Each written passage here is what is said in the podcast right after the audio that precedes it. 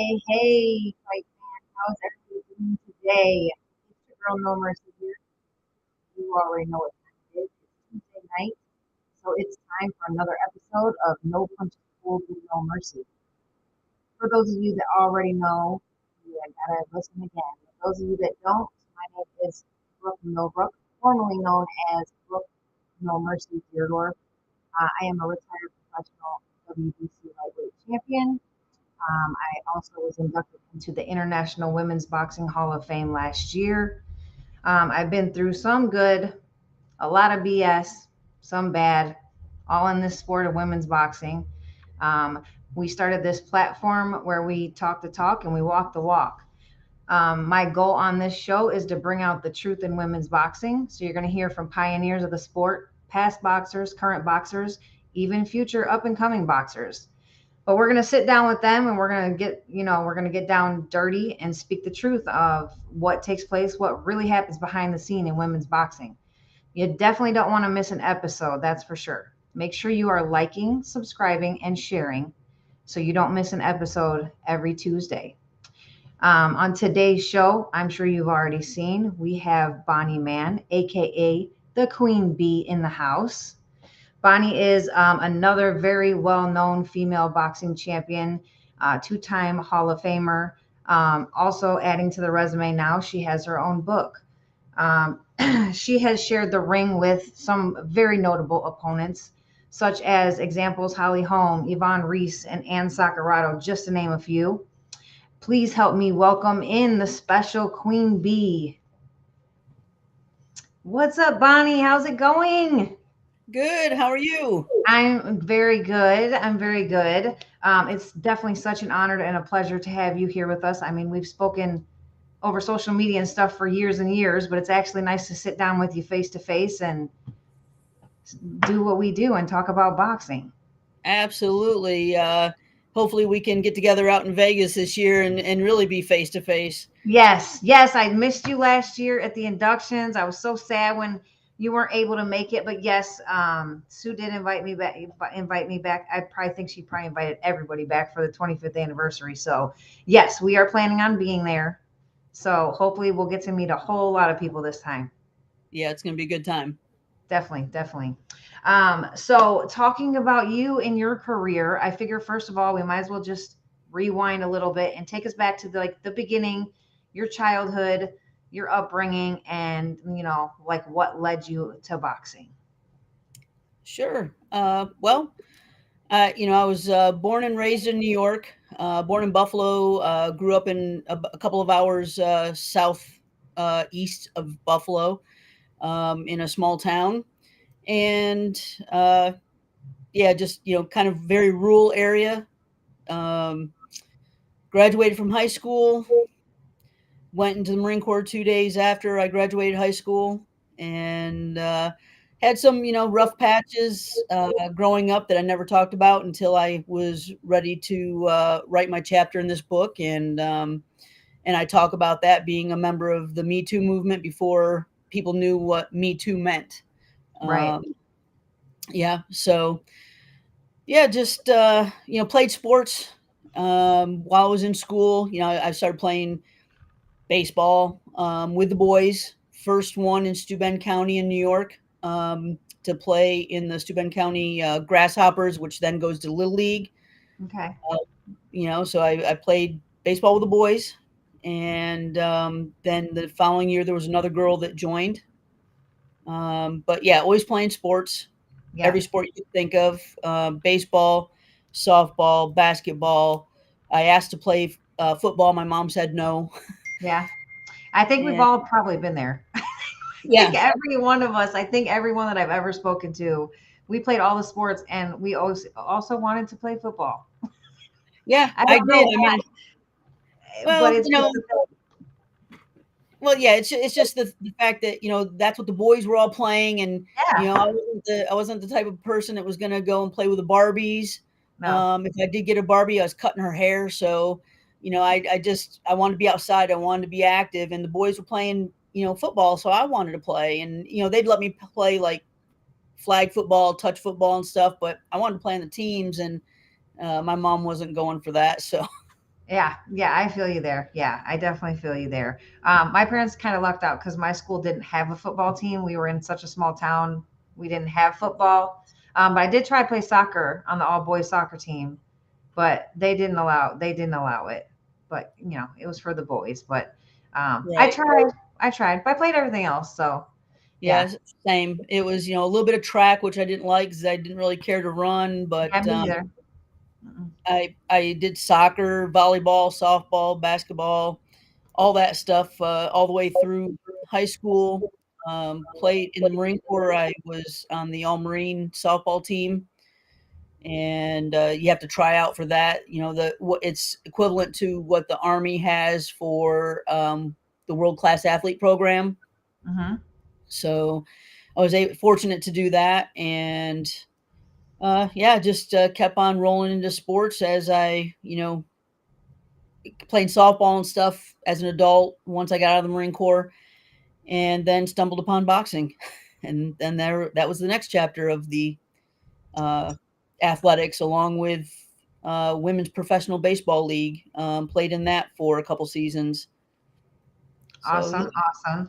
Um, I know you kind of briefly touched about um, your chapter in the book. I did read that um, when you sent it over to me. I was excited to read that.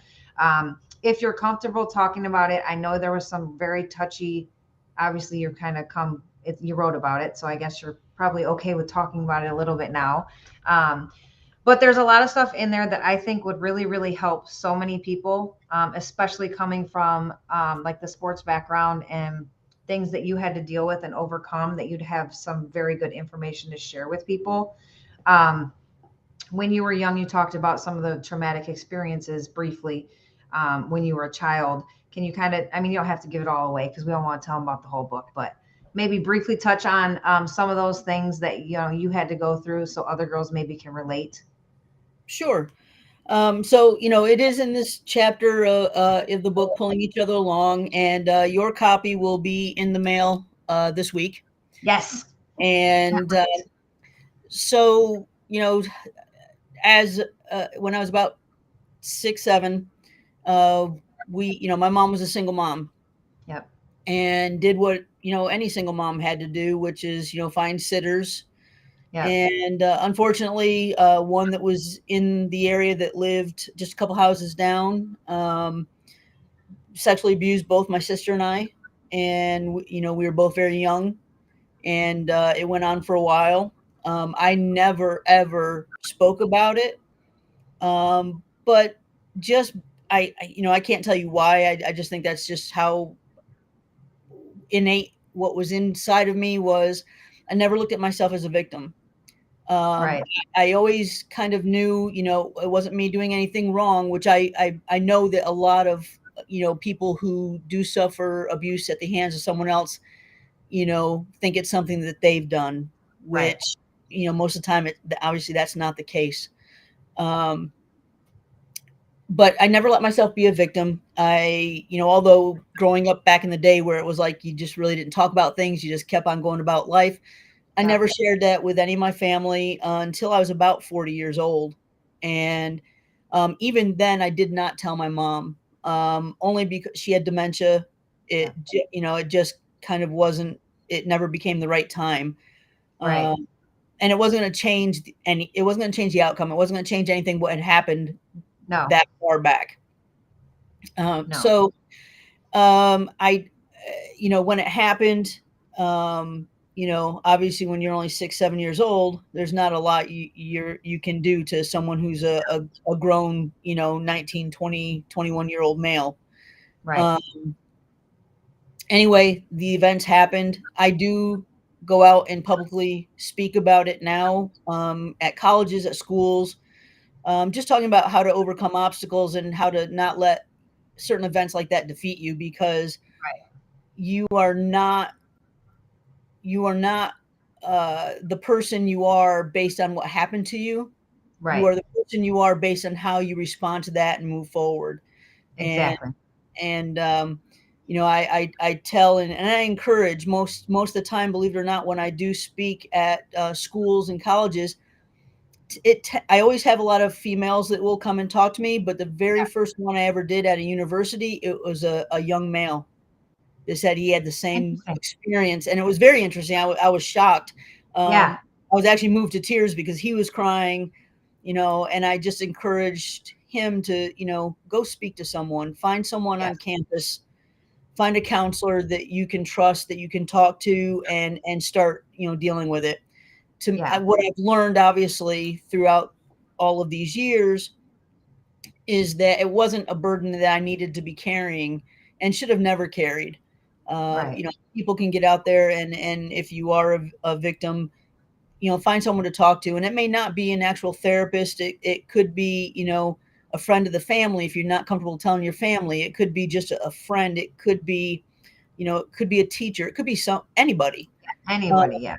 But it really to me I, I feel that it's important that individuals understand that they need to talk about it and they so that they can start to process the events that happened and uh, continue on to you know have and live their life Yeah, and try to try to move forward um, the best that you can. But yeah, if you keep it bottled up, you're definitely um, going to have trouble moving from that time in space and moving forward because you're going to always be stuck there if you don't talk about it and try to get yourself comfortable with moving on.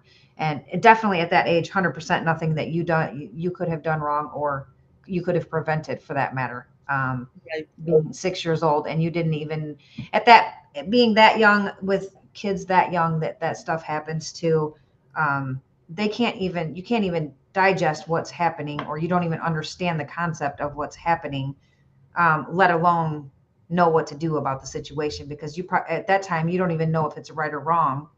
Right. Because you're six years old you don't even know. You're just thinking i trust this person.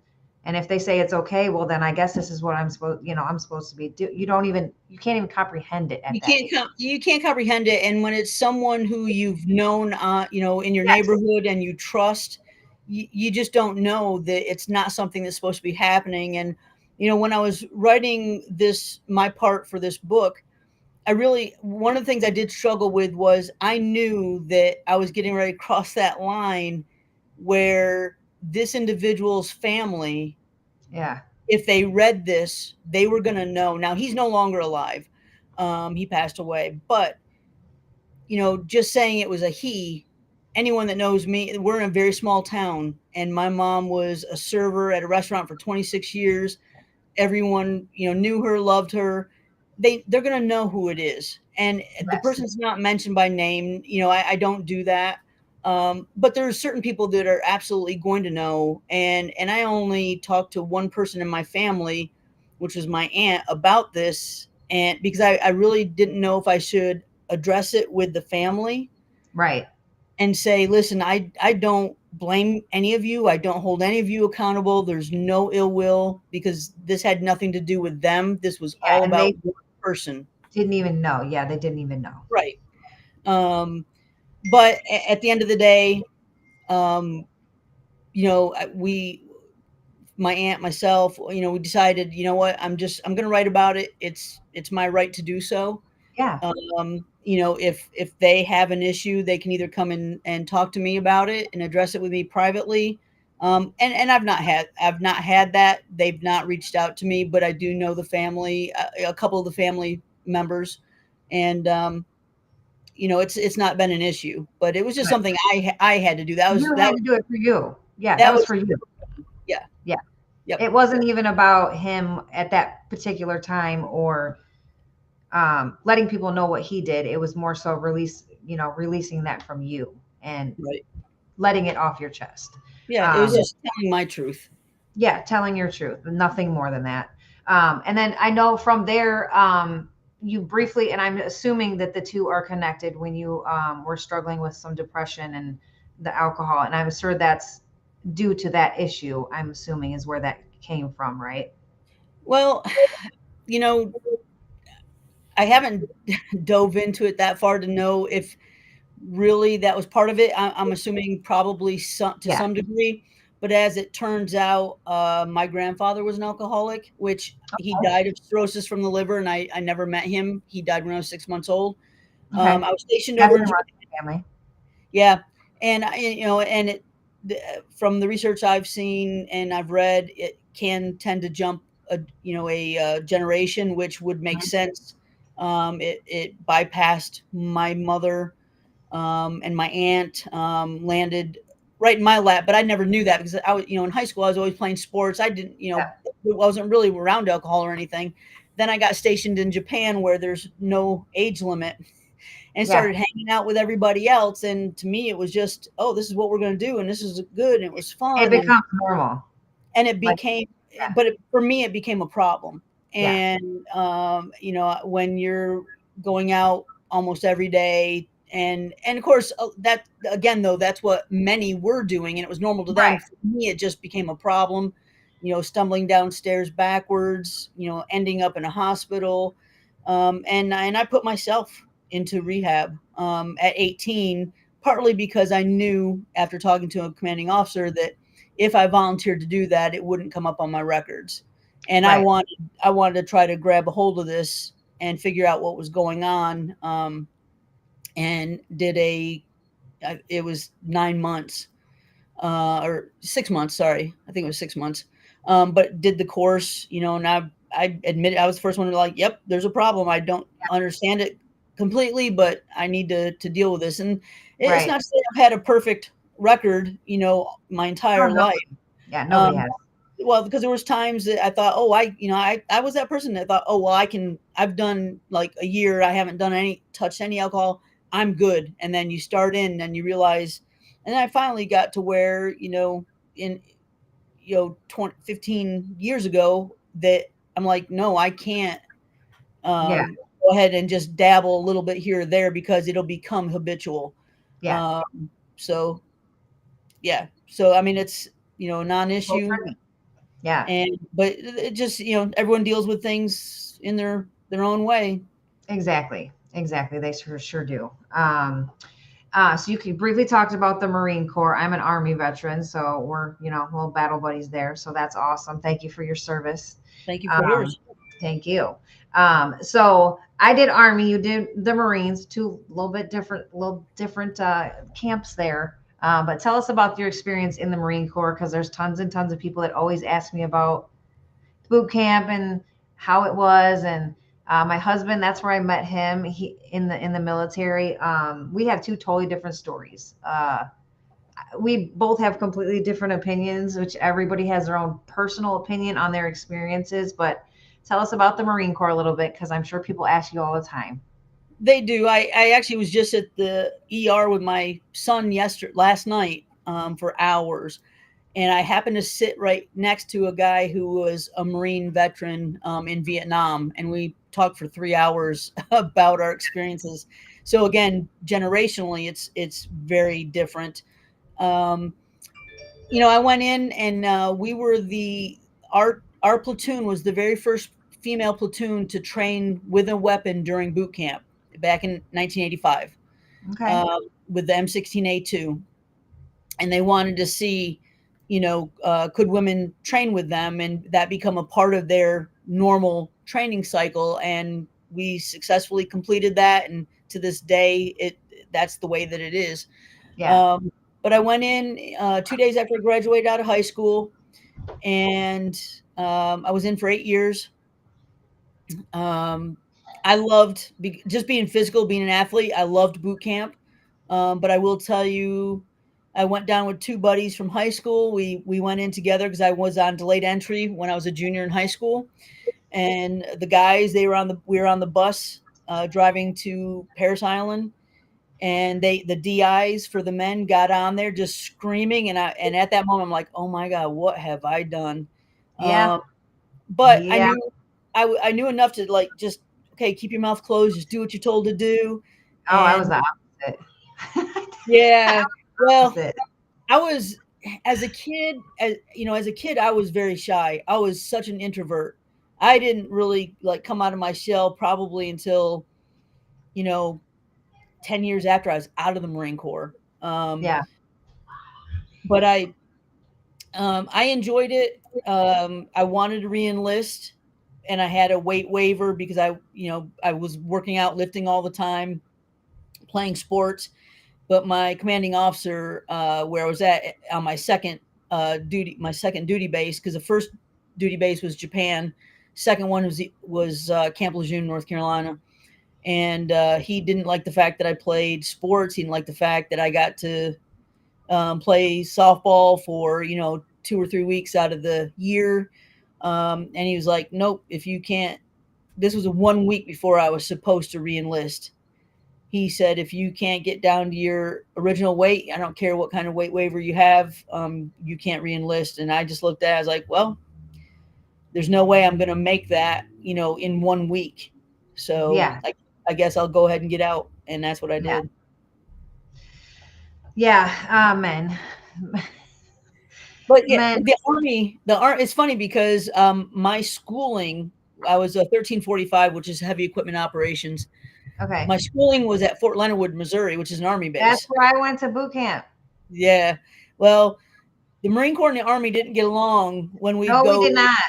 Yeah, no, not at all. It was No. funny. We and you know, for females though, it's kind of funny, at least from what my experience. Like we were looking at the guys going, like, what is your problem? Like, stop. And the guys were just like bashing heads. And I remember we'd go out and we'd all get a hotel room right off base and have the weekends out there and at least every other time get kicked out of the hotel because the guys were just being knuckleheads. I'm like, seriously? Like, come on now. Yeah, I remember in Fort Leonard Wood, that's like one of the only bases where the Army and the Marines are on the same base. And like we used to cross paths all the time, like when we would go to for chow and different stuff. And yeah, I, I can remember it vaguely. I got along with some of the Marine Corps people that were there. Um, some of them are pretty cool, some of them not so much. Didn't really like the other branches, but I really didn't care. I thought we were all fighting together. Didn't matter to me what you were. Well, Um, and that that was me. I'm like, uh, aren't we aren't we really kind of all on the same team here? Yeah, we are. But you know, there the whole rivalry of which one's better and who does what and da, da, da, it don't matter. We all work together. If we actually went to war, we would all be together anyway. We would all become one. So like Right. it's not even worth that battle to me. We're all we're all battle buddies, if you ask me. Um, but yeah, that's awesome. Yeah, I had a totally different experience with the army, but that's just my personal. I went in with a with someone also, um, and that just became a big problem for me with the drill sergeants. The only thing I really didn't like was basic. I no problem with any of the physical stuff whatsoever because I was very athletic. Um, them being in my face and, and spitting on me and yelling at me, and it was very hard for me to hold my tongue. So that's where we clashed. Um, so which makes it worse. It makes it worse. So anybody that's thinking about enlisting out there, learn to hold your tongue or don't go. Yeah, if you can't, I, I tell people uh, now, I'm like, you know, I think it's great if you want to go in and, and serve our country. I'm like, but you know, you think you can do what you want and say what you want. Trust me, you're not doing that. So you No, either got to get that out of your head now or Yeah. don't even bother. You're gonna definitely be sorry. Uh, I can tell you from experience. So uh, just bite your tongue. Bite your tongue. Um, so from there, after I know you you also boxed in the Marines, correct? So No. Okay, but Nope. right after the Marines is when you got into boxing. So tell us how you got into boxing. so the way I got into boxing, which actually was quite a ways after I got out of the Marine Corps, I still was playing softball, um, couple different travel leagues. I was playing 24 seven um, in North Carolina. I stayed, I remained in North Carolina for a long time, about 26 years. And um, that's when I also played uh, when A League of Their Own came out, Yeah. the movie. It re-resurrected the women's baseball league, so I played a couple uh, seasons there. Um, and then it got to be where it just wasn't all that fun anymore. I was on a very competitive team, and I had gotten to the point of where I was really, you know, I mean, the rotation in my right shoulder because I'm, I'm pure sidearm, Yeah. shortstop, third base, and yeah, and it- too. So. yeah, and it just became um, kind of painful to play, to be honest with you. And it was just got to where I wasn't, ha- and I've always said if I got to where I was not having fun, then I I just really wasn't going to continue to do something. Right. And I got to that point, so I I stopped for I, I stopped playing. I made that decision. I got into a gym just to work out. Spent about a year. Thought I wanted to get into bodybuilding, and I was doing really well because because I could put on size pretty easy. Um, Yeah. but then I was just like, okay, this, um, one, I'm bored, and it wasn't all that challenging for me anymore. I just, I don't know, I was looking for something different, and I went ahead, interviewed for a job uh, with a moving company, and the president of the company said, you know, asked me a question which I thought was kind of unique. He goes, "Well, what do you like to do for fun?" You know, I've just never had like a president of a company just ask me like, "What do you like to do for fun?" Right. And I said, "Well, you know, honestly, I'm just looking for something different to do because um, I'm in the gym and I'm a little bit bored, and I used to play softball all the time." And he goes, "I'll tell you what, if you take the job." He goes, We've got a contract packer here. And she's named in my book. It was my first experience into boxing. He goes, Her name's Teresa Arguello. And she used to box out in California um, in the uh, 80s and 90s, late 80s and early 90s. I'm like, Oh, okay. Or 80s, yeah. And so I took the job because I interviewed for one down in Florida as well for the same position, but I took the one in North Carolina. And so about two weeks later, he introduced me to her, and she said, "Well, you want to learn how to box? You want you want to try a workout?" And I said, "Sure." She goes, "Well, meet me in the warehouse." In the so here warehouse. in North Carolina, hotter than Ha- you know Hades. It's uh, right in Raleigh, Yeah. and she's and she's like, "Come on!" So she had a pair of gloves. She put she put gloves on me. We did about twenty minutes of workout. That was it. The next Yeah. day, I was so sore I couldn't So hardly sore. move. And I said, "I just want to know more." Yeah. And that- and Um, just kind of started the whole love affair with boxing for me. Yeah. I, I I can relate to that so much because I can remember my very first um my very first serious boxing workout. Um, I got into boxing after the army. Um, but yeah, I can remember the very first one, and the the day after being so sore, but the day after that, like barely being able to move. Yeah. And I and I had played just like you, literally every sport there is. I played competitive softball as an adult. I played all of them in in high school, and it was literally the most brutal sport eh, for a full body workout there is. So I always tell everybody if you're looking for a full body workout, even if you don't want to compete, one, it's good self defense, and two, you literally work head to toe, and all you got to do is like hit the mitts, hit the bag, like your whole body. You're gonna hurt in places you didn't even know possible could hurt, and it's not a lie. Like I'm serious. Exactly. So yeah, it's good. It's good. It's good. It's good. Uh, Mad Chad Sports, welcome in. He says, "Yay, boxing, greatest sport on earth." Well, we Yes, agree. Chad. We agree. We 100% agree with you there. Welcome in. Thanks for joining us today. Great story, he says. We're we're only partially in there, Chad. Stick around. We just started. Um, so did you so I know um I had a few things, issues or whatever, but did you have any issues with finding coaching trainers that, you know, in the male dominant sport, uh, not wanting to work with females? Did you have any issues getting a good trainer?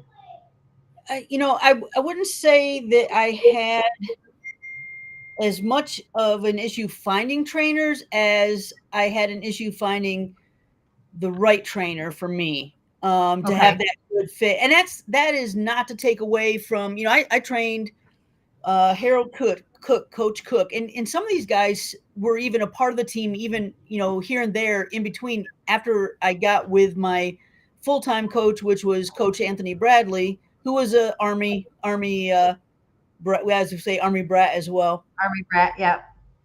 But uh, yeah, he was in for 24 years, and of course he uh, was part of uh, the coaching staff for the men's U.S. Olympic boxing team for three Olympics.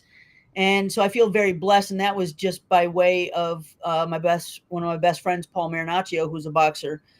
Um, but you know, I had Harold Cook, and and before Harold, I had another gentleman that was in Durham, North Carolina, and you know, he was to me, he was kind of trying to make me into something I wasn't. Instead of taking what I had, my length, Yeah. because I I have gorilla arms, my arms are longer than most men's.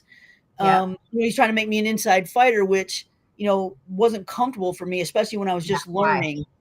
That's Um, my biggest pet peeve with coaches. That is Yeah. like my biggest pet peeve. And and that's I always tell people, and especially when I'm working with boxers now, I'm like, look, I'm not trying to make you who I want you to be. I'm trying to make you the best version of who you are.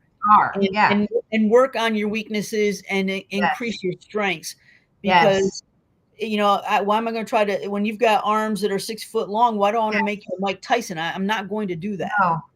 I yes, I personally worked um, with some coaches, and I mean they wanted me to be what their style, and that that they trained one style, and that was not me. And and you know they try to force it, and so yeah, um, that is to to this day my biggest pet peeve with coaches is trying to force someone to be someone they're not.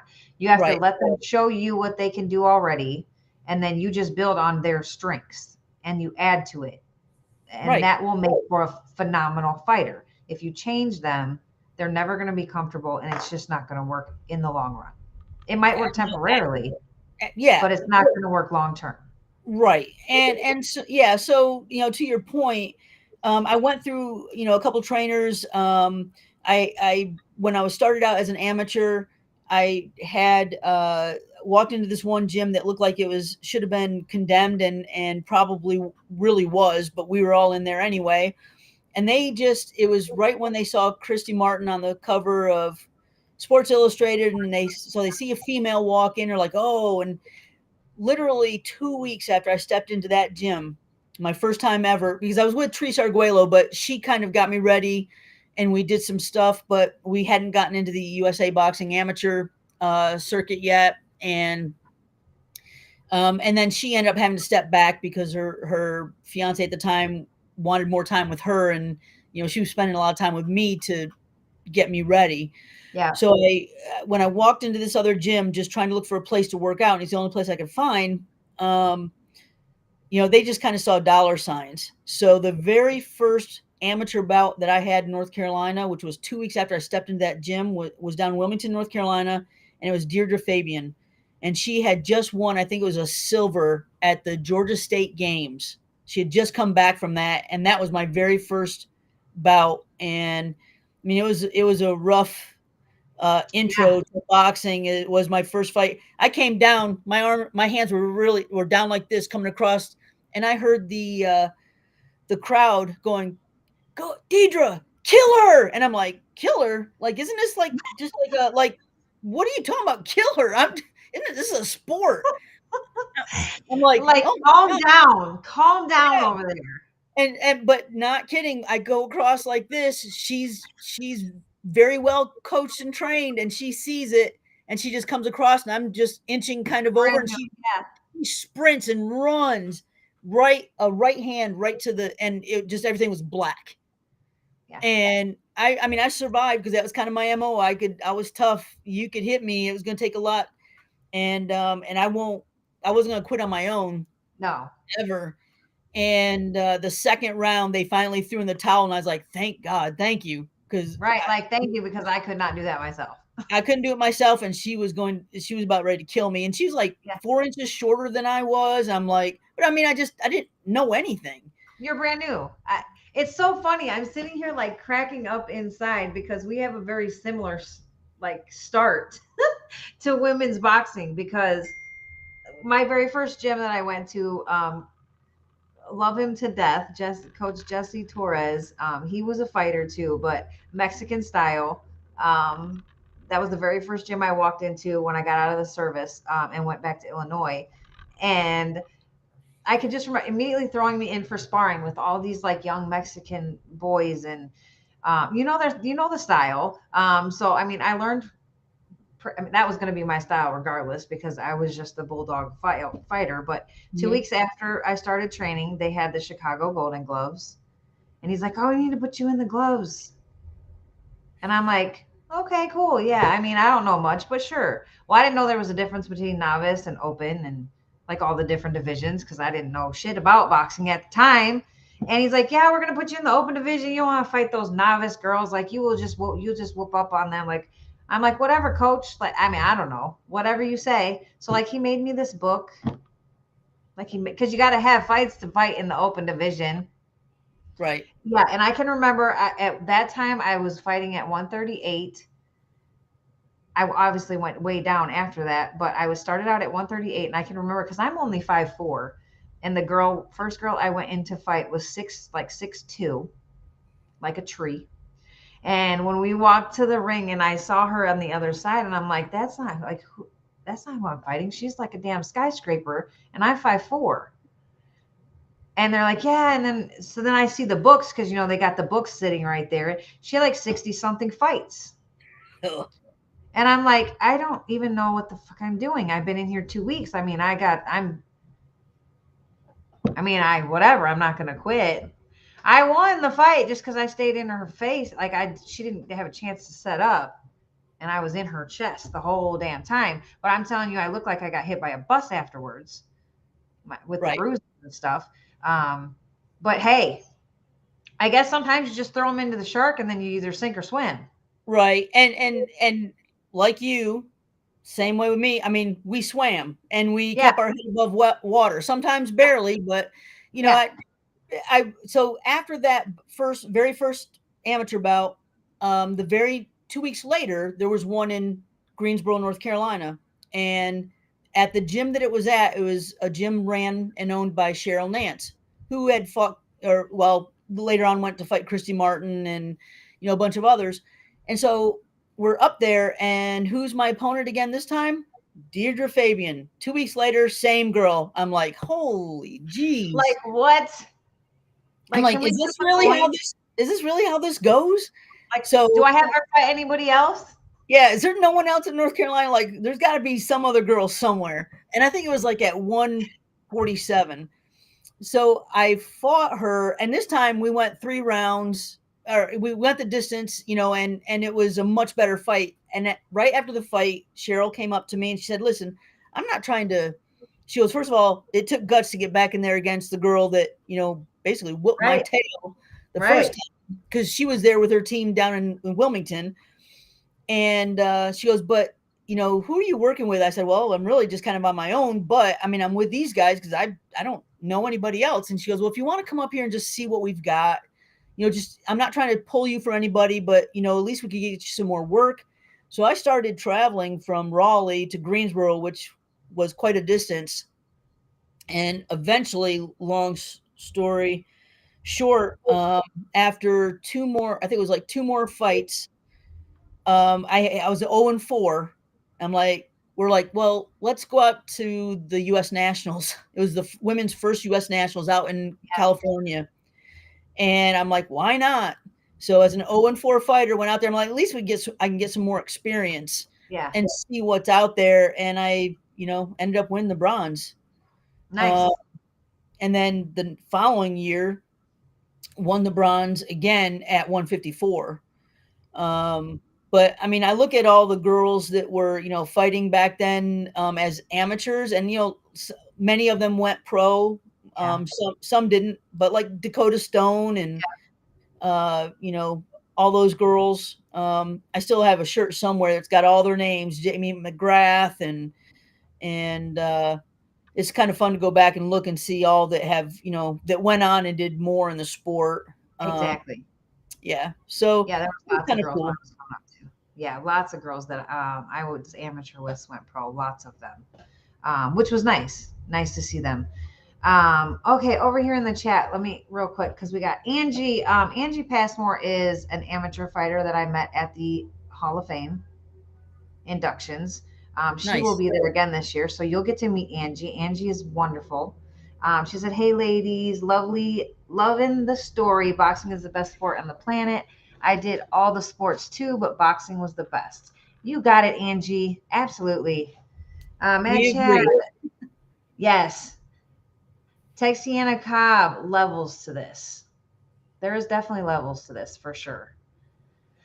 Um, you weren't a woman's boxing fan until you listened to both of us. Much much respect, Warriors. Well, we appreciate you then because we like to turn everybody into women's boxing fans because women's boxing is awesome. it sure is. So stick around and join us every week because we have a different uh, amazing fighter on here every week. Um, okay, so moving on from there, you got the medals and the and then and then what was the deciding factor to go pro? Uh, well, I had an asthma attack training for another amateur bout. I was running sprints, had an am- asthma attack. Um, luckily, in that part of uh, in Greensboro, there was a a fire station with an ambulance just 30 seconds down the road. Otherwise, I wouldn't be here. Well, And thank goodness for that. Yep. And so I ended up uh, having to go to Duke University Hospital, Duke Hospital, to have a lot of tests and stuff done. I was off for over a year, trying to get my lungs back and stuff. And at that point, really, it was a decision of what am I going to do because of my age. Uh, you know, I Right. was, gonna, I was at that point, I was going to have to go masters. Um, there wasn't really masters back at that point like there is now for women. Right. Um, and it was hard enough as it was back then to get bouts. You had to travel all over the country, much Yeah. less, you know, try to do as a a- as an, a master's. So I just made the decision to go pro at that point, and uh, then kind of did the same thing. The Ofer, Ofer, Ofer, O and four before going on and and winning. I think it was nine after that, including the first world title. Yeah. Um, and you know, I think it, I think it, especially with boxing, it just it's about persistence and Yeah. and uh, you know, if it's what's in your heart to do, you, and you just got to dig in deep and go for it. And you know, that's I know you did that. I I've done Yeah. that. A lot of the women that came up during our time, yeah. um, you know, and, and like you, uh, Brooke, and and myself, um, you know, there's a lot of us like Yvonne. We didn't have the same support like they do now, and like some people like Christy, you know, Mhm. Christy and Lucia Rijker, Christy Martin, Lucia Rijker, and Wolfe. They had they all had a lot more backing yes. um you know and and that's not that's nothing against them because you know No. they, they're fan they're amazing athletes and and Yeah. amazing champions um but for the, the rest of us i mean we didn't get that we all got the calls we'd get the Yeah. calls i got the calls for ann wolfe Yeah. um you know i got the call for mia st john i got the call for you know all these girls laura ramsey and it was either you know it was always a, a b-side which you know i don't care. I because my goal is always to go out there and win. I don't i don't care how you're looking at me when you're putting me in there. Right. um but you know um you know christy and i got a raw deal. We were going to fight at the richmond coliseum in uh, richmond virginia as the headliner uh, main event. Hector camacho jr was the co-main event. And you know when you talk about the downside of boxing you know, it was a, a female promoter who didn't know what she was doing. You know, I think I feel like she probably had good intentions, right. but when you don't sell tickets, you and you, you're not doing the right things, don't have the right people backing you. You know, she started in on this promoter started in on trying to play the blame game, and you know, she didn't realize that like Christy's team and and us, you know, we were talking, and Yeah. the, the lines she was feeding was a bunch of BS, and we Right. called her out on it and called the commission on it, and and lo and behold, they tried to still have the fight. They, they we had signed like three months prior to that the contract for the fights, and it was going to be it was to be a fight for an NABF. Um, and then from there, obviously, the winner would go on have a, a chance for the WBC yeah and uh, so we were all excited about it. Christy had like three busloads of people already tickets already sold. I had a ton of people because it wasn't that far of a drive from North Carolina, so had a ton of people coming. It wasn't a lack of us, and they tried to you know say that Christy was asking for too much money.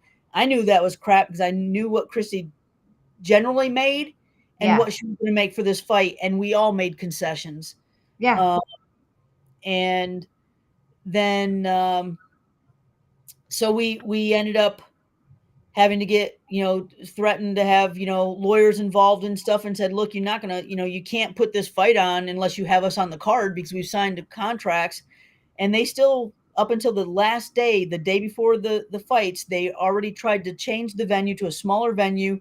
They bumped hector camacho jr up to the main event pulled us off the card and ultimately they they couldn't do the fight because they still didn't have enough tickets sold or you know the money to back it. And it it fell through and they had to cancel it. Um but you know when you talk about the dirty side of of the business i mean that's it. Yeah. you know pointing fingers at other people when you know the fighters we just wanted to fight. There was there was Yeah. nothing on our part. No. nothing. No. you know except except blame. You you didn't pull it off. That you know things happen. That's fine. But don't don't try yeah, to don't make excuses and try to blame somebody else because it just and, and don't don't try to you know discredit Christy or myself or anybody else because Yeah. it was ne- neither one of us. No, no, you uh, you guys just wanted to fight. You didn't care about anything else. So Right. Yeah, that's that's definitely one one dirty side of the women's boxing for sure. Um, Mad Chad, all my favorite boxers had a loss or losses. A very dirty business in boxing. Yes, it is, Chad, and that is why we have this show because um, there are so many people out there that do not know the BS that we had to deal with as women in boxing. It's it's on the men's side too. Don't get me wrong, um, but it's way worse on the women's side, uh, especially for the pioneers and the past boxers before today's era. Um, nobody knows the truth in women's boxing and all the BS that we all had to individually deal with. Um, and I felt like it was time that even the fighters of today really understand what we all went through to get it to where it is today because they don't have, nobody has a clue because we never talked about it. Nobody ever talked about it. Nobody wanted to talk about the BS they dealt with. Nobody wanted to talk about the scams they dealt with. Nobody wanted to throw anybody under the bus and not get fights. You know, nobody want to talk about that shit because then you're like, hmm, if I say something wrong, I'm not going to get a fight at all. Nobody want to make excuses or people have people saying, "Oh, you're just making excuses." Um, but I felt like it was time. You know, we've all been retired long enough at this point. Don't really care what anybody thinks, but I feel like people need to know the truth uh, so they can really understand how bad it was for some of us. Um, Well, and, and- and that's crap that we dealt with. Yeah, and that's just it, right? I mean, you know, I'll give you, you know, two quick examples. I'll the second one I'll save, which is Ann Ann Wolfe and and them calling me about that one. But the first one is my very first pro fight. I got a call um, to fight Nikki Eplion out in Lexington, Kentucky, and I'm yeah, I, I didn't have a, a coach. I didn't. I was just in transitioning from the one person I was working with to not having anyone yet. But I'm like my mentality was if I don't get out there, if I don't get in the ring and people don't start hearing my name, I'm never going to get a chance. I'm never going to get an Right. opportunity. Right. So I took it. I had to drive, I think it was like eight and a half hours, drove by myself, um, got out there. They put me in this hotel that was so disgusting.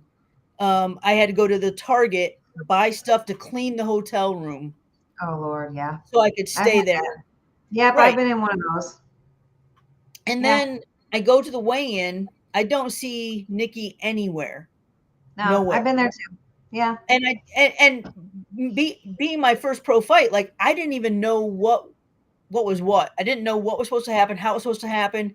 I had this UNC uh, hoodie on. I had this other guy come up to me and he's like, "Oh, I like your hoodie." Um, he goes, uh, he just asked me where I was from. I told him, and he goes, "Well, who's working your corner?" I said, "I have no idea." I'm like, "I'm here by myself," and he goes, Well, I'll work it for you if you need someone to work. He goes, I'm here to watch some other fighters out of Ohio. And I'm like, Okay. Um, turns out he's a world champion that ended up working my corner. I didn't know that till afterwards. Nice. But yeah, I, I got I lucked out. But I got on a scale. I was like one one and a half pounds under the weigh-in weight, yeah. which was 154. Well, she was 27 pounds heavier. They announced her weight while we're standing in the ring getting ready to fight. I was like, okay, this is Kentucky Commission for you, I guess. And we fought. Now, she had knocked out all of her opponents prior to that within the first round, and she was a southpaw. I had no idea what to do with a southpaw no. and about the second round uh she cl- she thumbed me not, not on purpose but she thumbed Yeah. me and i was seeing three of her and they they just told me michael it was michael clark. He was a lightweight uh world champion. He goes just throw your punches straight. Just keep throwing your punches straight. And that's all i could do. Yeah. but we I, we ended up th- uh, that was the first time anyone took her the distance. And then i be i actually went out and then went out one time to be a sparring partner to help her try to get ready for uh, laila when she fought laila ali. But um man i was mad that i mean it was Yeah. it's crap like that that back in the day happened to us all the time Yes, that happened to me as well. Um, yeah, when I fought Janine Garside, she never weighed in at all. you know Uh, and she was way bigger than me. but I had people that had bought tickets and drove all the way out to see the fight, and I was like, "There's no way I'm not fighting." I didn't even see her till we did the ring walk, till she walked out into the ring. She never even was at the weigh-in or anything. Um, and I mean, you could just tell she was twice as big as me when we stepped in the ring. Um, that and then um, the metal knee brace that she used to wear. Um, that was another problem that I and I had, but that's a whole nother day for a whole nother story. But yes, just to, to reiterate, I have been in the exact same scenario with the weigh-in shit, and you know, we were young and dumb, and I wanted to fight anyways, and I thought, you know, I had people that came all the way there to watch the fight, so we're not backing out of this. I No. don't care about that. Um, but yeah, that was a whole hoo ha. So, but Yeah, that's my and- story. Yeah, and I, But- I mean, you know, I, I driving back home after the fight the next day, I was like, man, what was I thinking? But at the same time, I mean, I knew what I was thinking. I was, I needed to get my name out there, and the calls did start coming because no one had gone the distance Long with her distance. until Yeah. that point. So they're kind of like, well, who's this? Yeah, And so, I mean, it served its purpose. yeah, Um, probably not the smartest move, but it just was what it was back then, you know. And, and then get calls from like to, to fight Ann Wolfe. Well, little did they know, I had sat at a at that point, I had sat um, down in Florida after one of my fights um, on an all women's card, and it's when I fought Yvonne, and I'm sitting there watching her fight Marsha Valley. Marsha, and I watch I watch Ann do an uppercut like this and watch Marsha Valley's feet both at the same time come off of the the canvas. Yeah, and I was like holy crap. And I talked to Ann afterwards that night for a while. Um super sweet. And uh, then I get the call. I don't even know. It was probably a year couple years later and you want to know if I'd fight Ann Wolfe and I was like well yeah I'll, I'll fight her um the weight was right i think it was going to be like around 160 um and then they told me what they wanted to pay i was like look you saw what she did to vonda ward i'm like i'm not going to turn it down. what she did to Vonda Ward. Right. I'm like, I'm not going to turn it down. I, I don't turn it down for anybody, but come on. I mean, you want to give, you want to throw $3,500 and think that I'm th- going to think that's a good payday against Ann Wolfe. Right. I'm like, I know I'm putting my life on the line getting in there with her. I said, but I'm not, I'm not afraid to get in with her, but I'm not doing it for peanuts. right. And of course, when I, I told my, I, I, th- at this point, I was with Anthony, Coach Anthony Bradley. I told him what they were offering. He's like, nope. And I said, oh no, I already told him no. I said, I, I said, I will if you make the money right. Right. I'm like, it was a six round not gonna do fight. I think it was six round. And I'm like, yeah, but you know, I'm like, no, no, No. not happening. No, not today. Or or not tomorrow. Call me back. Call me back when you got that figured out, okay? Yeah, when you get that money um, right, let me know and I'll I'll be there. Yeah, we don't we don't do uh no's, but uh we do no to stupidity sometimes. You have to just say no. Just Right. say no, okay, and walk away. just say Yeah. no. Um, I know you also had some issues, if I remember right, you talking about it with Holly Holmes, right? Getting that. Well, uh, we didn't have we really didn't have any issue with I mean, we were offered the fight, we took the fight. Um, and again, this was before I ended up getting with Coach Bradley. So this is when I was with Harold Harold Cook. We had just gotten together the week before. Okay. And again, we were like, okay, you know, let's let's take the fight, get her name out there. Um, I didn't know much about her. And they they fly us out a day and a half before the fight. That was it. Now, anyone that knows Albuquerque, New Mexico, understands 5,000 feet above sea level. Of course, I didn't really know for real what that did to your body. Um, Yeah. We got out there. I felt good. Um, and anyone that goes and YouTube's it, and I know after people watch this, they'll that because that's that's what everyone always comes to. I saw you fall Holly Holm. I'm like, uh, yeah, if that's what you want to call it. I just kept getting back up. Um, because honestly, it never hurt. Every time I got hit, it never hurt. It was the equilibrium that was off. One from the flight, two from the elevation.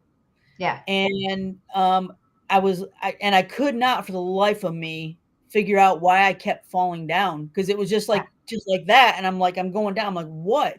And I didn't realize how bad the e- equilibrium was from all of that. Yes. Um, Makes a big difference. yeah, I would have given anything for a, a rematch for that. I did reach out for um, promoter, and I never heard back from them. Um, and then I, you know, just never got the chance. But it, was, it just kind of went full circle because I I fought Ann Marie Saccurato, um, love her to pieces, Yeah. um, you know, and then I watched her fight Holly, of course. So, you know, the world of boxing, it's you know, it's a tricky one. It, it's kind of a love hate relationship exactly. um, you know, I still to this day love it, but yeah. there, you know, when we were all going through it, there was there was a, you know, it left it left a lot to be desired sometimes. Absolutely. Yeah, it sure it sure did. Um, so uh, walk us through your first um, WBE title victory in 2007 Well, that was 2005, or five. Um, 2005, and uh, the WBE belt was mainly fought for in in Europe. yeah. and so they had an opportunity there was a promoter um, out of greensboro who said look we've got an opportunity to host the wbe title here in the united states um, and i looked at it and saw a couple notable names of, of men who had fought for it and i'm like okay well you know it may it's not the wbc but it it's a it's start a step. Yeah, it's, a step. And so it was going to be at the time they had me ranked number one, and um, I said, "Well, I don't, you know, I don't want just anybody. I want one of the top top five at least." So Carrie Flock was actually number three, and we uh, so we set the fight for that, and uh, it was April sixteenth of two thousand and five, and I only, only remember the date all the time because it's actually my best friend Paul Marinaccio. It was his birthday that day. Nice. And so we fought. And again, it's the whole disparity of the financials. She wanted $3,500. They only had $4,000 to put towards a purse. And they're like, here's the bad part. You know, if you want to do this, um, we can only pay you 500 bucks. Well, I wanted the opportunity to win it, win the, the title and try to use that as a stepping stone for, you know, things in the future. So Yeah. I agreed, I agreed to it and um, you know, luckily, I always say, luckily, I won because had I lost and only made 500 when she made 3,500, I would not have been happy. Yeah, no. Um, but yeah, All we, the things we used to do for fights. oh, absolutely, absolutely. Uh, Carlette Ewell uh, was on that card as well, and uh, she fought for, I think it was a heavyweight title. It might have been light heavyweight at that time. Mine was at uh, 160 for middleweight. and um, and she won as well. But I, I always we always razz each other. She'll say she was the first African African American world champion in North Carolina, and I'm like, yeah, but I was the first female world champion. Yeah, right. Exactly. There you go. Yeah, there's But, gotta we're good. We're good friends, so I mean, we just razz. Yeah, I yeah, I talk to her too on all the time on social media. She's awesome, awesome. Um, Mad Chat, I think I'm missing some of your comments. Let's see. Um, no quit, never give up. WTF? I don't know. Oh, you're talking about when we were talking about the crap that uh, with the weigh-ins and stuff. Probably, I would imagine. Um, you were the B side. I'm assuming you meant, but yes, um, 99% of the time, uh, both her and I were the B side. I think pretty much actually every time, as a matter of fact. I don't think I was ever the A side. Yeah, Um, young, dumb, and I wanted to fight. That's yep, that's 100% the facts right there. Trending up after a loss. Uh, do we think that women's boxing will be three minute rounds in the future? Not anytime soon. it, it won't be until they get on board with increasing the pay to match the amount of time in the ring and Yep. they're just they're just not there yet they might do it you know for DAZN might do it for someone like A Serrano. yeah for a A big fight. fight and you know it's it's funny because when i first started boxing uh, one of my first ones in north carolina was against a girl um, who was doing very well in the united states in boxing she happened to live in north carolina and she had I think 10, 12 bouts when I fought her, and she was, I don't know, my second or third bout. And um, uh, she ended up, we we ended up, I did two fights that were actually three minute rounds because North Carolina hadn't they didn't know yet for women because they really hadn't didn't have many bouts in North Carolina. They didn't know whether to do it the same as the men or not. So they just said, "Well, we'll just go follow the same rules as what the men have." And so uh, we fought three minute rounds. Yeah, I had um my actually my very last fight um that I had before I got pregnant with my second child and retired after that, but they didn't i don't know i guess the commission and the people doing the time didn't know that there was two minute rounds in women's boxing but like where have you been? Like i don't know that's always been a thing. Uh, it wasn't brand new like they just switched it up. But the first two rounds of my fight were three minutes. And you know you know you know. I mean i trained three minutes with a 30 second rest. So i mean Yep. we trained that and I, I don't know any female fighter that doesn't train three minute rounds. But um, you definitely know when you're in a fight when it's not two minutes. Um, and I every time I sat down in the corner, I'm like, that was not two, like that was not two minutes. like, Yeah. that felt like five minutes. Um, Well, and then the we all round- have those we have those internal timers any boxer has an internal timer and you Right. know you just know. And I'm like, this is not right. And so finally, um, Chris, my husband, who was training me w- after the second round, he's like, we went back out. He was over at the, you know, the table, and he's like, "What the hell are you guys doing? Like, there's no way. Like, you're." Well, nobody told us. Like, we didn't know. We saw. So then they put the last two rounds at two minutes. So then they had to call the fight a draw because, well, we didn't even fucking fight the. It wasn't even the right fight. Like they messed up the whole thing, and they knew they messed it up, so they just made it a draw because they messed up the time. So yeah, that was a fun one too. Because then of course I got this draw on my record, and I'm just like, like because you messed up, like we can start Right, over and just redo it. I don't know something. Um, but yeah, yeah, I don't think anytime soon. Um, unfortunately, it's not going to happen until they're ready to pay us equal to the men, and I don't see them doing that anytime soon. Yes, it's getting better today, way, way, way better than what I made um, in my day, but nowhere near where it needs to be to um, be fighting the three minute rounds unless they're going to compensate us for it. right Um, yes, everybody, please like, share, and subscribe. Uh, Fook, I don't know what you mean if unless you were trying to say a bad word, but you can say we can say the bad words over here. LOL. yeah Um, it's this we we talk the talk and walk the walk over here. We can say whatever we want on my show. Um, moving on though, Chad. I hope I answered all your questions. Peace, ladies. Off to get some shut eye. Much respect, Chad. You must be from somewhere with a diff- different time zone. Thank you for tuning in. Hope to see you again next week. thank you chad Um, and so in 2010, I think we're moving on. In 2010 is where you were supposed to have the WIBF, WIBA world titles. Uh, but unfortunately, the opponent had some issues. Yes she did. um so the backstory to carlette Ewell and i coming together to fight for the titles. Um, we had always been really good friends. She would come from winston-salem spar with me. I'd go up there. I mean it's just what we did to help each other get ready for fights. Yeah. and oh, I mean all the time. It was almost every other week we were traveling to, to work with each other and got along great. And then all of a sudden something shifted in the dynamic and you know, unfortunately as it turns out, it was other people behind the scenes talking in her camp's ear Yeah. saying that I was saying stuff.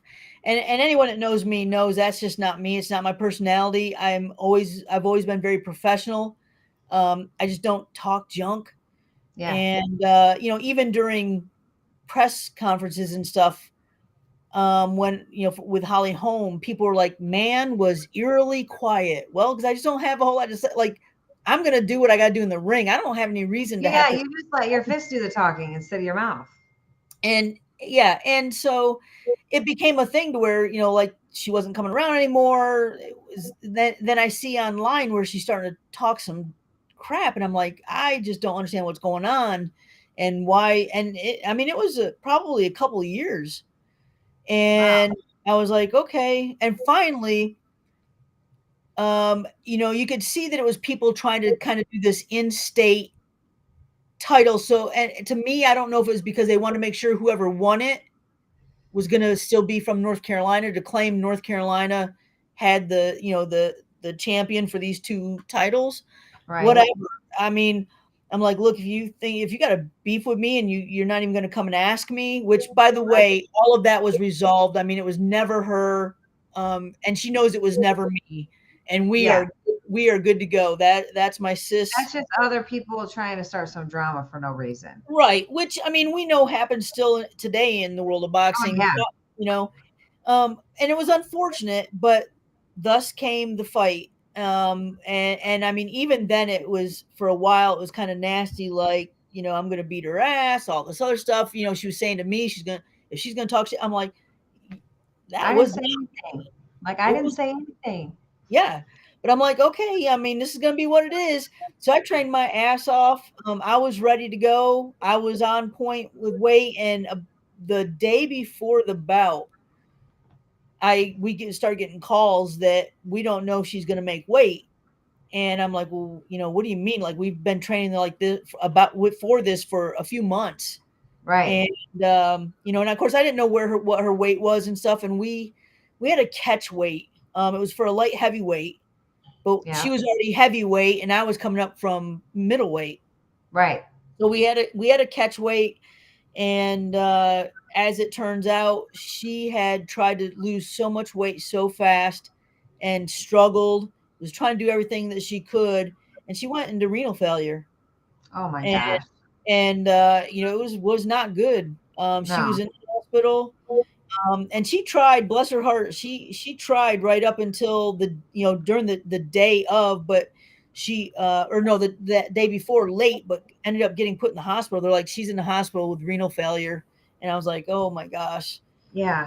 Um, and Terrible. because I, because I had made weight, then by default it was you know she could make weight. It was an you know interim titles, um, not the way I wanted to have them, you know, at all and I end up having to just we found another person. We did an exhibition, um, and yeah. Then other things just happened in life, and and I moved back up to New York where I'm at now, um, and uh, that just kind of ended the career because there wasn't anything close as far as me being able to you know work out. Yeah. Uh, on a day on a day to day basis, anyway, I'd have to travel like an hour and a half just to, you know, go to a, a decent gym at that point. Exactly. Yeah, uh, that's always hard. I know when I transferred from um, Jesse Torres gym the first time I went to Windy City Gym, the original Windy City Gym in Chicago, when it was a real gym, like probably the one you're talking about, where it looked like it was gonna fall down inside the building. Yeah. Um, and you, it just reeks when you walk in, like old, you know, you know the gym. They don't make them like that anymore. They do not make them like that anymore.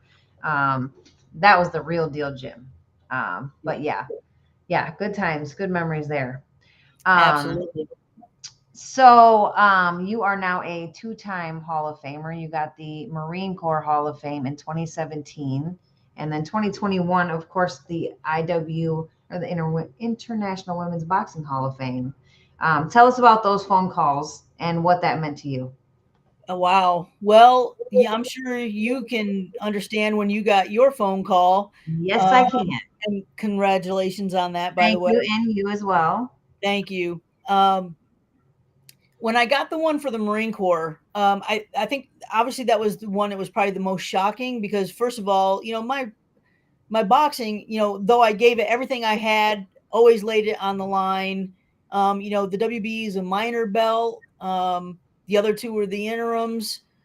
And then to um, get a call like that, I was like, wait, like I thought it was a joke because honestly, um, when I got the call, he goes, well, it's the induction is on April 1st.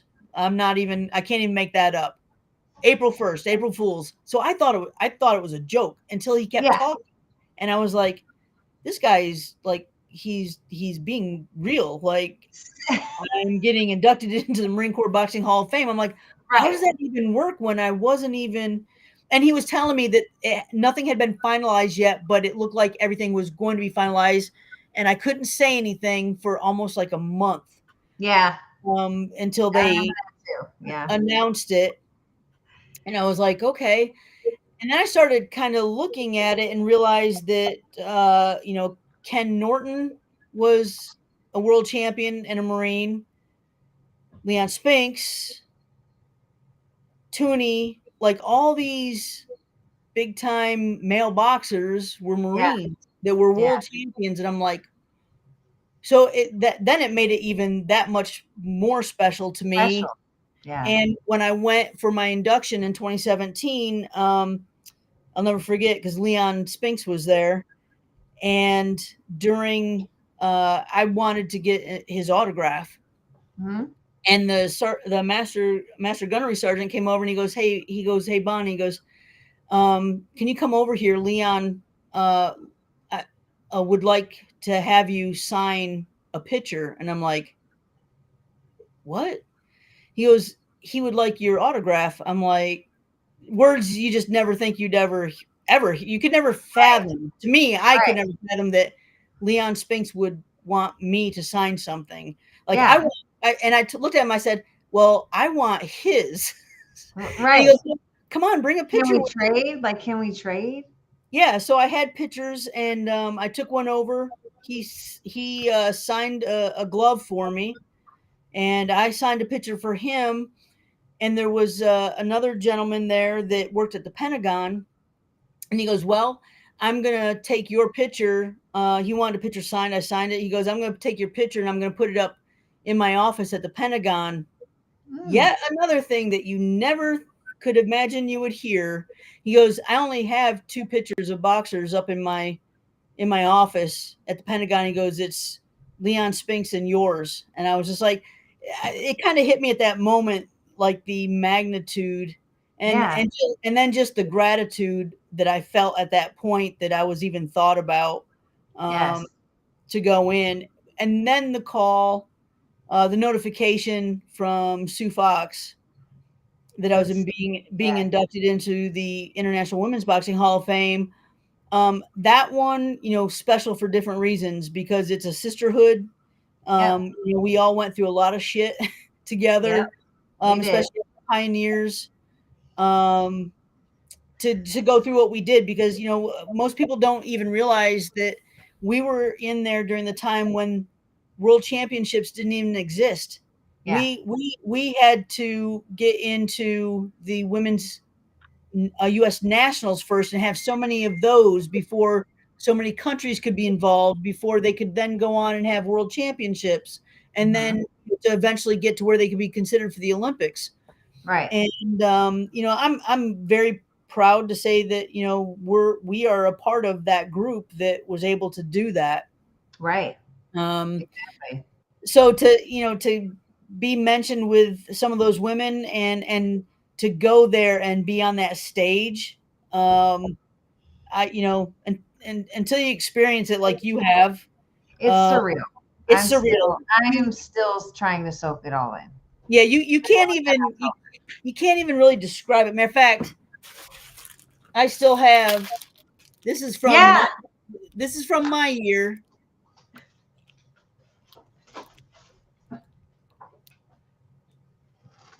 There you go. There you go. Yeah. And uh, there's yeah. me. Yeah, you're you're on there somewhere. Yeah, I'm, I'm well, well, I still have one wrap too. I have. Yeah, I, still, I, still, I have another one that's not open. That still has the candy in it and everything. Yeah, I still have that, and then all the names are on the back, yeah. and and I, I, have one that I do have one that's unwrapped, but I that's the one that I have wrapped. Yes. Matter of fact, here's two of the posters. I still haven't even undone them yet because I want to get them framed. They're gonna go in my yeah. See, they're gonna go in my new office of the new gym uh, yes. that we're building right now that should be ready in about three and a half, four weeks. Yes, that was actually my next question. Um, so after retirement, you decided, you know, we got to keep the love of boxing going and flowing in our life and taking on being a trainer and now a coach, trainer, and a gym. Yes. So, you know, I've I've always been into fitness. I've been a certified personal trainer uh, for decades, and when I moved back up to New York, um, I went, you know, got the the gym that I was at. They didn't have anything for boxing in this area. I asked if we could put some stuff up and create classes. They said yes. We did that. Then I became a director at the YMC, the local YMCA here, uh, for six and a half years with the health and wellness department. And I put a program in there. We ran it there uh, for several years. And now I'm the general manager of Jim's Gym in Elmira, New York. And uh, Jim and I started out, I started going down in tw- 2010, 11, doing CrossFit. And he had a boxing ring in his place, uh, as well as the guy that ran it. They were doing um, USA boxing shows and, and um, a few, Jim always said, Hey, at some point we're going to work together. And I said, Yeah, I feel that too. Well, fast forward to the pandemic, things kind of changed and we started talking. And he's like, Would you consider coming down and just running some boxing classes if we got a place put up here, which was at his new new location? I said, Yeah, I, I would do that. I still I'm gonna stay at the Y, but I would still run some classes. Well, kind of the hours weren't going to match with the kids being home during the pandemic and stuff. So we started talking. I said, I think now's the time for the change. And he realized he needed a general manager. And I said, okay, well, I'll come on as a general manager. Well, the pandemic slowed down our progress to be able to put in a gym, you know, two and a half years later. And we, we used a makeshift area for that. Um, but now the brand new 10,000 square foot facility um, awesome. is uh, the floor should be going in in about a week and a half and once that's in um, everything else is is pretty much just about there but it's been slow progress but now it's kind of steamrolling and i just uh, the owner uh, and i just put the full order in for the ring and all the equipment yesterday and uh, not long. not long. It's it'll be here in about a, within about four weeks we'll be up and running in the in the new spot with all the new stuff. So i'm gonna deck out my my office with all the posters and yeah and stuff. all your posters and all your your plaques and your belts yeah and, yeah nice. i've got a lot of stuff that's over here that's that's in my house that uh is up like my leon spinks and my carmen basilio which anyone that doesn't know, doesn't know about carmen basilio they should go he's from an up, upstate new york uh, boxer back in the day um and that's the he he's part of the reason why the hall of the international boxing hall of fame is here in canastota new york which is only two hours from me. Yes. Uh, and uh, you know finally obviously finally uh, glad to see women getting into the international boxing hall of fame. But i, I still as much but as like, i like that i really am just more in love with the fact that you know we have our own. Yes Yes, um, I still feel like that um, women's boxing and men's boxing should be two separate leagues. It should be its own entity and run by women. No, I I agree. And what Sue Fox has done is nothing short of you know amazing and a miracle. And you know, God oh, bless her for yes. her and Wanda Countess and you know Stephen Blaya and and Eddie and all everyone has been yes. involved. Like without that group. Um, and you know starting, down, down in Florida to you know now um there uh, to me there's just nothing like it and and no. people you know people should come to the event and get to experience the love yes. and the joy and the passion and excitement that we all get for that you know yes. couple of days absolutely absolutely um and it's funny because i say this every single week but sue we love you we I, we talk about Sue every single week on the show, but that's just because of how phenomenal she is, and she's always been there for every single one of us from day one all the way through. And without her, nobody would even know if women's boxing existed.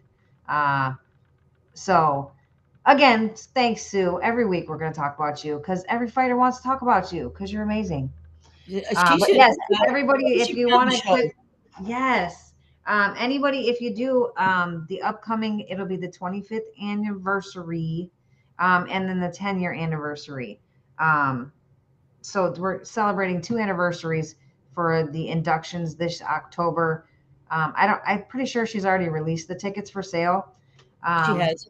Yeah. Um, so yes, if you guys and there's going to be a whole lot of uh, prior people. I think she's I from the sounds of it, she may have invited every single inductee back. Plus, you're doing 2023 and 2024 inductees will be there, so it's going to be huge. So if you guys have ever wanted to go meet some of the female um, generations and champions and amazing like all-time greats uh, that's the place to do it this year for the um, anniversary so uh, check out wban.com and get you some tickets before they're sold out um so the book we kind of talked about the book we already kind of touched on some tidbits of the book um, for those of that were interested in the book can you tell people where they can buy your book uh, sure. A couple different ways. They can literally just go to pullingeachotheralong.com and they can find it there. They can go to Amazon. Um, we actually just won an award. Um, I think it's over on the other side, but it, it's listed. If you go to our website, it's listed. But we did just get an award for the mo- one of the number one um, most motivational books um, that's out there. Because there's a lot of people. Really, what it's about is who helped pull us along for each of us that are in this book. It's real easy read. It's 31 chapters, but who helped pull us along to our relative greatness? And we don't say that with arrogance. it's it's very much with just being very humble about who helped us. For me, it was my yeah. whole team. I mean, it took a whole team. It wasn't just one person. It wasn't no. me. Um, but there's Paralympians in there. There's um, Ava Page, one of my favorites. She's a a country artist, singer songwriter, who um, you know, not to give away her story, but uh, was diagnosed with cancer as a teenager. She is, you know, now uh, in remission, cancer free. Yeah. Um, but, but, her story of how that happened, Dick and Rick Hoyt. Um, there's so many, but it's 31. They're all very am- amazing, inspirational stories. Um, like I said, easy read, but that yeah. that's where you can get it, or you can reach out to me. I do ship them out. You know, I uh, I have I I probably have a good I don't know, about 20 left, but I'm very fortunate in the fact that the main author of this lives right here in Corning where I live. You can just get some more. And I can always go to him and get more to ship them out. Um, yeah. Yeah. Well, I know I can't wait to get uh, to read mine. So um, there you go, guys. Um, for those of you interested in the book, that's how you can get your hands on it. Um, I think we pretty much covered most of like your controversial stuff, most of the BS stuff, um, like the main stuff, just to kind of give people a little bit of idea. I always try to throw some of that in there. Um, what is like your and what is like you do a lot of motivational speaking. So I guess what would be your overall ending message that you would give to like all the young ladies up and coming wanting to get into the sport of boxing? Um, with any kind of past for that matter, but just what would be a good message you'd like to give to them listening? You know, if, if you want to get in boxing, don't let anyone tell you no. I mean, we I got told no a lot or criticized or ridiculed. You're too old. You're you know what? If it's if it's something you want to do, and I don't care if it's boxing, if it's writing a book, it, whatever it is, go for it. What do you have to lose? You Nothing. you know, the only thing you have to lose is not accomplishing a goal if you don't try. So no matter what your obstacles are, um, find a way around it. There's always a way Absolutely. around it, and and yeah, it takes work. It takes dedication. It takes surrounding yourself with good people that will support you and yeah. and move you forward. Um, so surround yourself with good people. If you're getting into boxing, do your research on you know what gym you're going to, who's going to be working with you, um, you know, try not to get into that same position that we found ourselves in where, you know, there was only one person that we thought we could go to and they were just trying to maybe make money off of us. Um, yeah. But, you know, find someone who really cares about you, that wants to really train you and help um, put you, don't go to someone who's just going to tell you what you want to hear. Yeah. Because that doesn't yeah. work. No. That doesn't work. No, it does not at all. Um, all right. I mean, is there anybody um, special that you want to send a shout out to before we um, wrap it up for today? Uh, well, you know, all the the past uh, former boxers, obviously, that would, you know, even like Barbara Buttrick, you know, those people. Yeah. Without them, we wouldn't be, we wouldn't have had the chances we had. Um, all of those that are out there now that are currently fighting, you know, the Serranos and the Baumgardners and Kali Kali Reis and all those fighters and the ones that are up and coming. I met, you know, so many uh, amateurs Yeah. uh, out at the uh, the inductions two years ago. Um, some that I still follow on Instagram. They're awesome. Like those Yeah, young ladies. surprised like how many there are. yeah, yeah. It, it's it's a lot of fun. Like keep going. Um, shout out to my kids, Gabe, Airy. I know they're not watching right now. They should be in bed getting ready to go to school, but um, yeah. So yeah, really, uh, just all all the people that have always supported me throughout anything I've ever tried to do, uh, including my current uh, employer, you know, Jim Yeah. and my friends Robin and and all those that always have my back. I mean, I think that's that's what we're kind of forgetting in this time and age is, you know, we all kind of need to be there for each other and help lift each other up. Absolutely, absolutely. Um, well, once again, I want to thank you so, so much. I know you're so, so busy and you got so much stuff going on right now, but it is such an honor to have you on my show. Um, you and so many others. Like, I'm like so touched when I reach out to people and they're like, eh, well, for you, I will. And I'm like, man, that hits home. Like, that means so much to me. I can even just remember when we went to the inductions and I was talking to the brief moment that I got to talk to Christy Martin um, when I bought her book and took photo with her because I bought the book and had her sign the book. And I was like, oh, we got to take a picture. And she's like, girl, I know who you are. And I'm like, what? Like you knew me before, like just hearing my name today? You Like- mean this book this book right here? Yes, it's right here.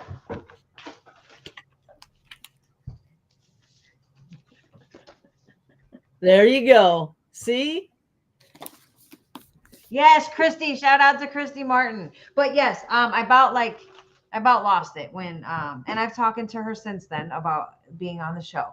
Um, but yes, uh, I about lost my about lost myself when she said she actually knew who I was. Um, before that, because I don't know, like you know, it hits home when somebody like you know, like to me, like an icon in the sport, and you know, I was after them, and they're like. I know who you are. And I'm like, how do you know who like me? Are you sure you're not talking Yeah. about that one over there? Like, um, but it, it really, I'm so humbled and honored. And um, it means the world to me, especially how many people have been like, eh, I don't really do interviews anymore, but for you, I will. That like is like the best, like, I get so tickled inside when I hear that. So I appreciate you taking the time to spend with me today. I can't wait to meet you in October. I'm so looking forward to that Yeah. um yeah so um i'm gonna have eric pull you um i mean you're welcome to hop off now if you got stuff to do if you want to sit in the back i'm just gonna close out the show and then i'll be back there it's totally up to you um but i'm gonna have him pull you in the back and you can sign off if you need to um and i'm gonna finish out the outro of the show All right. Thank you. all right thank you all right everybody. Queen bee bonnie mann in the house. Um thank you again so so much everybody. I don't think you quite understand how much it means to me. You guys joining me every week spreading the love telling everybody to come join me here growing um, our viewers on the show. It means so much to me. I put a lot of work and, and effort into this show um, writing out um, every show each week um, i do put a lot of time and effort into it so i appreciate you guys giving me the time to come and listen to it live if you can and commenting in the comments because it makes for such a great show when you take the time to comment. Um, even those that come and can't watch it live and watch it afterwards, ask questions in the comment. Uh, my guys in the back always make sure they send me the comments so that I can respond in case I don't see them.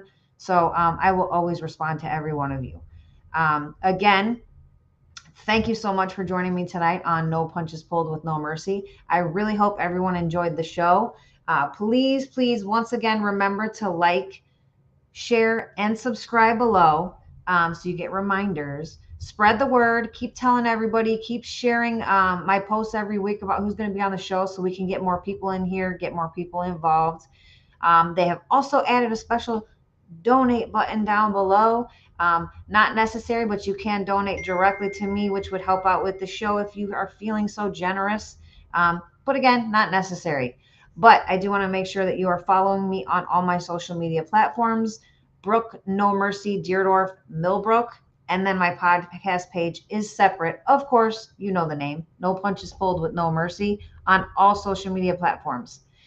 Um, once again, ladies and gentlemen, thanks for tuning in with me tonight. I will see you all again, same time, same place next Tuesday at 8:30 Eastern Standard Time with the next special episode of No Punches Pulled with No Mercy. You don't want to miss it. But remember, until then, punch hard. Nothing else matters. Bye.